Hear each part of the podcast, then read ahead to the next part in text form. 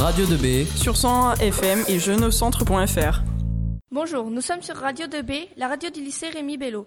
Bienvenue dans l'émission Un jour une femme. Aujourd'hui, nous allons vous présenter l'icône de l'Occident, la militante pour l'éducation des jeunes filles, Malala Yousafzai. Qui était-elle Qu'a-t-elle fait Maëlle, parle-nous de cette femme. Malala Yousafzai est née le 10 juillet 1987 au 1997 au Pakistan. Aidée par son père, un militant, elle devient militante pour les droits des femmes, plus particulièrement sur l'éducation. Je sais que c'est un combat d'envergure. Sur la planète, il y a 57 millions d'enfants qui ne sont pas scolarisés, dont 32 millions de filles. Malheureusement, mon pays, le Pakistan, est l'un des pires, a-t-elle écrit dans son livre.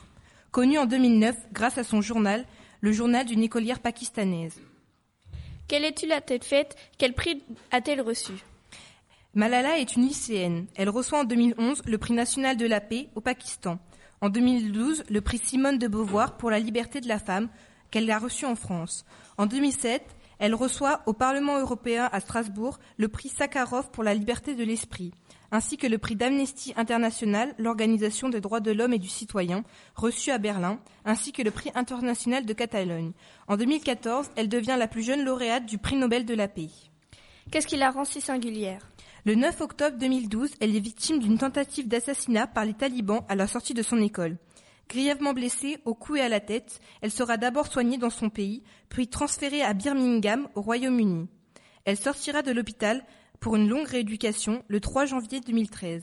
Le commanditaire de l'attaque a été arrêté puis relâché. Il serait en fuite. Elle est devenue une véritable icône pour l'éducation en Occident.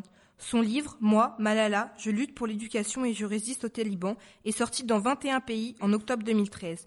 À toutes les filles qui ont affronté l'injustice et ont été bâillonnées, ensemble, nous nous ferons entendre. Merci à tous. Il est 18h05, c'était Un jour une femme.